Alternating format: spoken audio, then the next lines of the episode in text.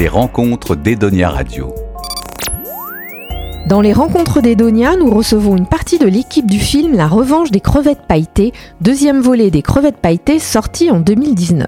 Souvenez-vous, une équipe de waterpolo gay cherche un entraîneur et se voit imposer comme coach par la Fédération natation un célèbre nageur vice-champion du monde qui a tenu des propos homophobes lors d'une interview. Cette fois, l'équipe des crevettes pailletées se rend au Gay Game de Tokyo, mais elle rate sa correspondance en Russie et se retrouve coincée dans ce pays homophobe. Véritable road movie dans ce pays plus qu'hostile, le film aborde des thèmes tels que l'homophobie, le droit à la différence, la liberté, l'amitié, le mensonge, et dénonce le traitement inhumain réservé aux homosexuels en Russie, le tout avec humour. Je vous présente le super joueur dont je vous ai parlé, Selim. Salut Selim, je te présente les, les crevettes. Les crevettes Parce que dans les crevettes, le meilleur, c'est la, tête. La tête, et avec les paillettes, c'est ouh, yeah, c'est- la fête. Voilà, mer- merci Damien. I think I did it again. Ouais, J'étais sérieux là, tes potes, on dirait tous des gays. C'est un peu le concept de l'équipe, oui. More than just friends. Et moi, tu m'appelles. Et on n'est pas là pour se massacrer, hein. On va faire comment pour gagner des matchs? Tu lui as bien dit que tu l'emmenais au Gay Games. C'est juste une équipe de waterpolo en transit pour Tokyo sans aucune intention de nuire à votre pays. Ici, l'homophobie, c'est un sport national. On se met en mode furtif, d'accord? Quelle chance d'être né avec si peu de couilles. Avec nous, le co-réalisateur du film Cédric Gallo. Bonsoir, le galop. Le Vous Gallo. m'avez euh, Cédric Le Gallo, pardon. zappé ma particule. Ah bah. Les comédiens Roland Menou qui joue le rôle de Joël, Bonjour. Romain Lancry qui joue le rôle de Damien Bonjour. Et Geoffrey Couette qui joue le rôle de Xavier. Bonjour. Cédric Le Gallo, avant de parler de la revanche des crevettes pailletées, je voudrais qu'on revienne sur la genèse des crevettes pailletées. Comment euh, est, est née euh, l'idée?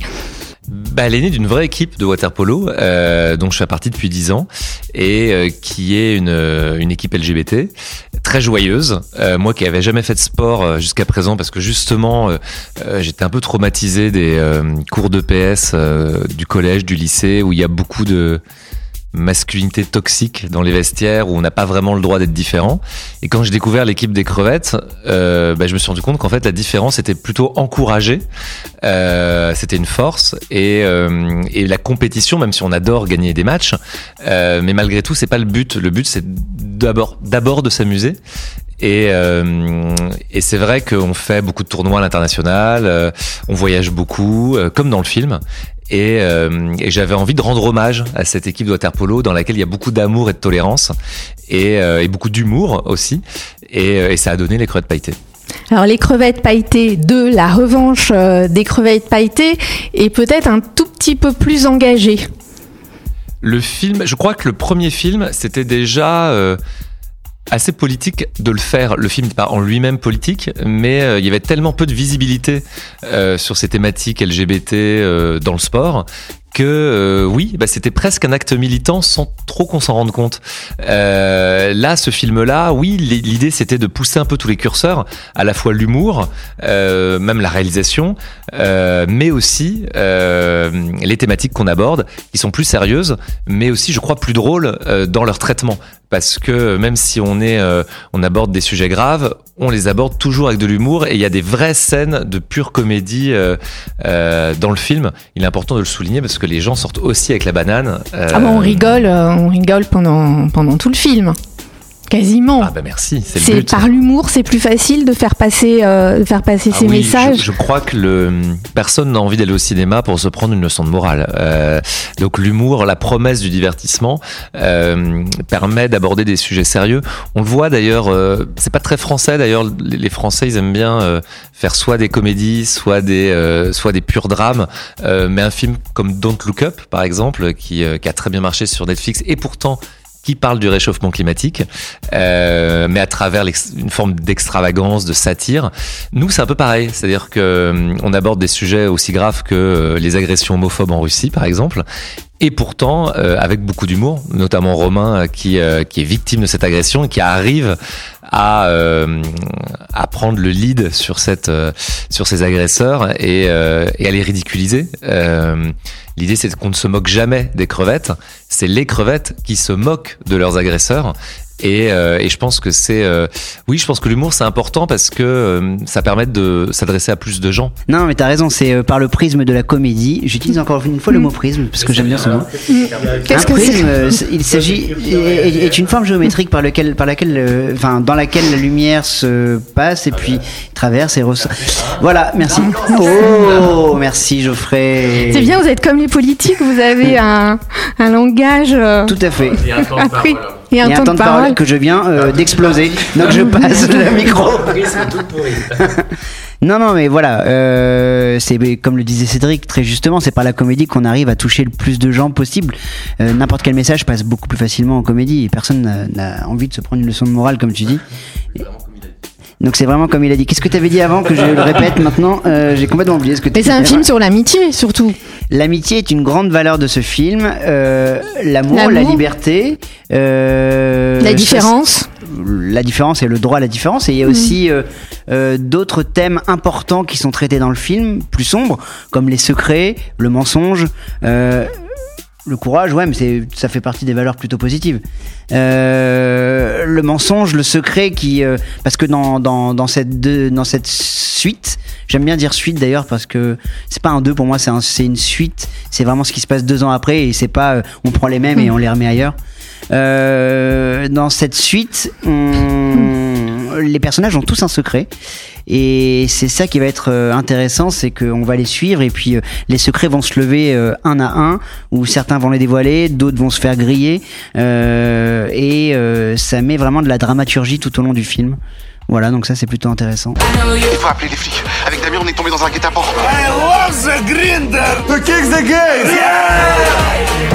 Vous les avez arrêtés parce qu'ils sont gays. J'ai encore fait n'importe quoi. Toi, tu t'es bien foutu de ma gueule. Attends, attends. Sale menteur de merde. Je suis pas comme vous. Pourquoi vous avez si peur de nous Qu'est-ce qu'il y a de si anormal à ce que deux personnes du même sexe s'aiment physiquement? J'ai jamais demandé à être différent. J'en peux plus, moi, de cette obsession de créer sa différence, alors que tout ce qu'on veut, c'est être comme tout le monde. Si on a pu avoir des enfants, si on a pu se marier, c'est grâce à des gens comme eux qui combattent depuis des années l'homophobie à grands coups de talons aiguilles et de gay pride. On est des crevettes On est des rebelles On est des insoumis Et tu comptes faire quoi là, Mélenchon? Les rencontres d'Edonia Radio. J'imagine que vous avez pris beaucoup de plaisir à jouer parce qu'on sent une complicité euh, J'ai détesté vous. jouer avec mes amis, mais euh, je sais pas ce qu'ils en ont pensé. eux. s'en est bien rendu compte. Vous vous, vous Moi, j'ai connaissiez, aimé jouer avec mes ennemis. vous vous connaissiez avant le, le premier tournage ou vous avez La fait plupart, on connaissance connaissait pas, on en connaissait peut-être un, on connaissait Ouais. tous l'un des neuf. Vous aviez Mais jamais joué ensemble hein Non. Euh, si, moi j'avais déjà joué avec euh, Michael Abitboul. On avait fait une série ensemble, enfin une, oui, c'était une série sur la guerre de 14, ça s'appelait Ceux de 14. Petit instant promo. euh. Mais non, mais euh, en tout cas sur le 1, on a, on a tourné le 1 il y a 3 ans. Ça, ça- c'était un tournage qui était intense, qui était très joyeux, mais assez euh, physique avec euh, la piscine. Puis on avait fait du water polo pendant 6 mois. Après, on a fait la promo, pendant, qui s'est étalée pendant plusieurs mois. Il y a eu euh, des festivals, il y a eu plein de villes en France, il y a eu un peu d'étrangers. Euh, et puis là, donc, de se retrouver, on a quand même une amitié qui s'est construite. On a euh, vécu ce premier tournage qui était dur, mais toute la joie. On a quand même vécu des moments incroyables comme le Festival de Cannes. On a été invité à monter les marches et je pense que c'est un moment dont on se souviendra tous et qui fait que, ouais, on est, un, vrai groupe d'amis et de se retrouver pour jouer ensemble, c'est un vrai bonheur. À toi, Roland. Euh, non, non, c'était. euh, C'était horrible. C'était comme si, euh, enfin moi ça m'a, enfin euh, ça m'a vraiment fait penser à la rentrée des classes en fait. Mm. C'était comme si on avait euh, travaillé ensemble, enfin passé une scolarité ensemble pour continuer l'image, et on s'est arrêté pendant deux ans, et puis hop après on a retrouvé et nos personnages et nos partenaires de jeu. Mais en fait, je pense que c'est aussi la grande qualité du du film, c'est qu'en fait on voit qu'on sait jouer ensemble.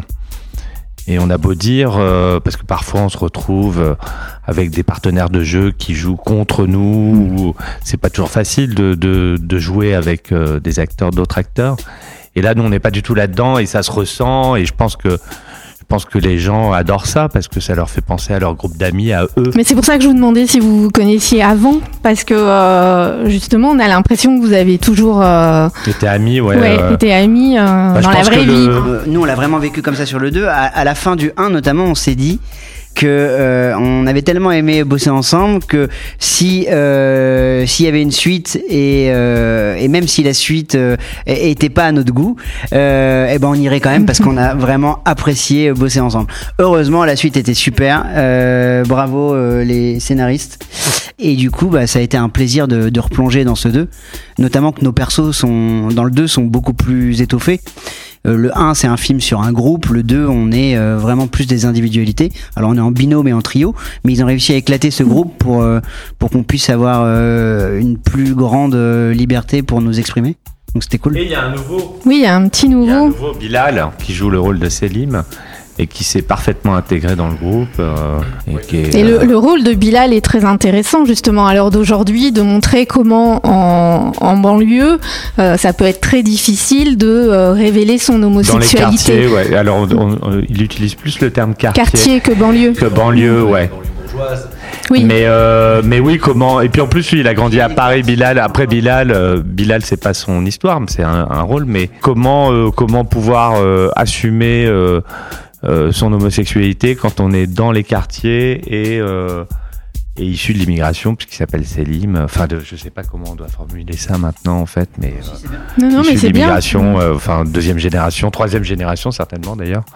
Voilà comment pouvoir euh, vivre ça. euh, euh, déjà l'accepter, s'en rendre compte, le comprendre et ensuite le transmettre, euh, transmettre l'information aux autres. Mais c'est vrai que dans ce, dans ce deuxième, euh, deuxième opus, vous arrivez à, à aborder vraiment énormément de thèmes différents en fait. euh. Opus de Saint-Ouen. Oui. c'est euh, non, c'est vrai que la richesse des personnages, ils sont 10 avec euh, voilà des archétypes très différents. On a le père de famille qui s'est embourgeoisé, euh, qui a une vie très rangée. On a celui qui a du mal à s'engager en amour, donc qui vit une relation secrète. Je peux pas révéler toutes les surprises qu'il y a dans le film, mais le, perso- le personnage de Roland notamment qui entretient une, une relation avec un milliardaire alors que lui-même est de gauche, donc il y a un peu un conflit de valeurs.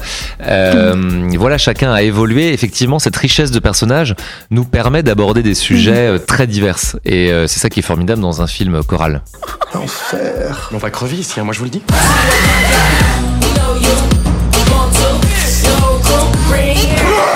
C'est quoi ça? C'est un gay homophobe.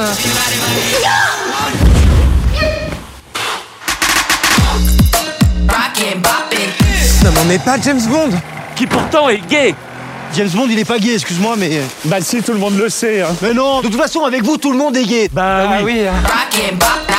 Alors vous avez tourné euh, en Ukraine puisque euh, l'histoire se passe en Russie, c'est-à-dire que les crevettes partent euh, à Tokyo euh, au Gay Game et euh, elles ratent leur correspondance et sont euh, coincées au fin fond de la Russie, un pays homophobe euh, au plus haut point, oui, pays oppresseur.